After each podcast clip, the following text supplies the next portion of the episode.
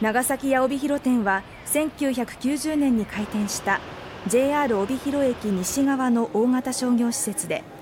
ディスカウントストアドン・キホーテの子会社が運営しています。施設の6割を占める衣料品や日用品の販売などを行う直営店部分は今日営業を終了します。回るデパートっていうかそういうのが少なくなっちゃってちょっと寂しい限りですよね。藤丸さんも亡くなったし今度こでしょ、残念ですね。テナントが残る施設も来年3月末で閉館する方針で百貨店藤丸の閉店に続き帯広市中心部の空洞化が懸念されます。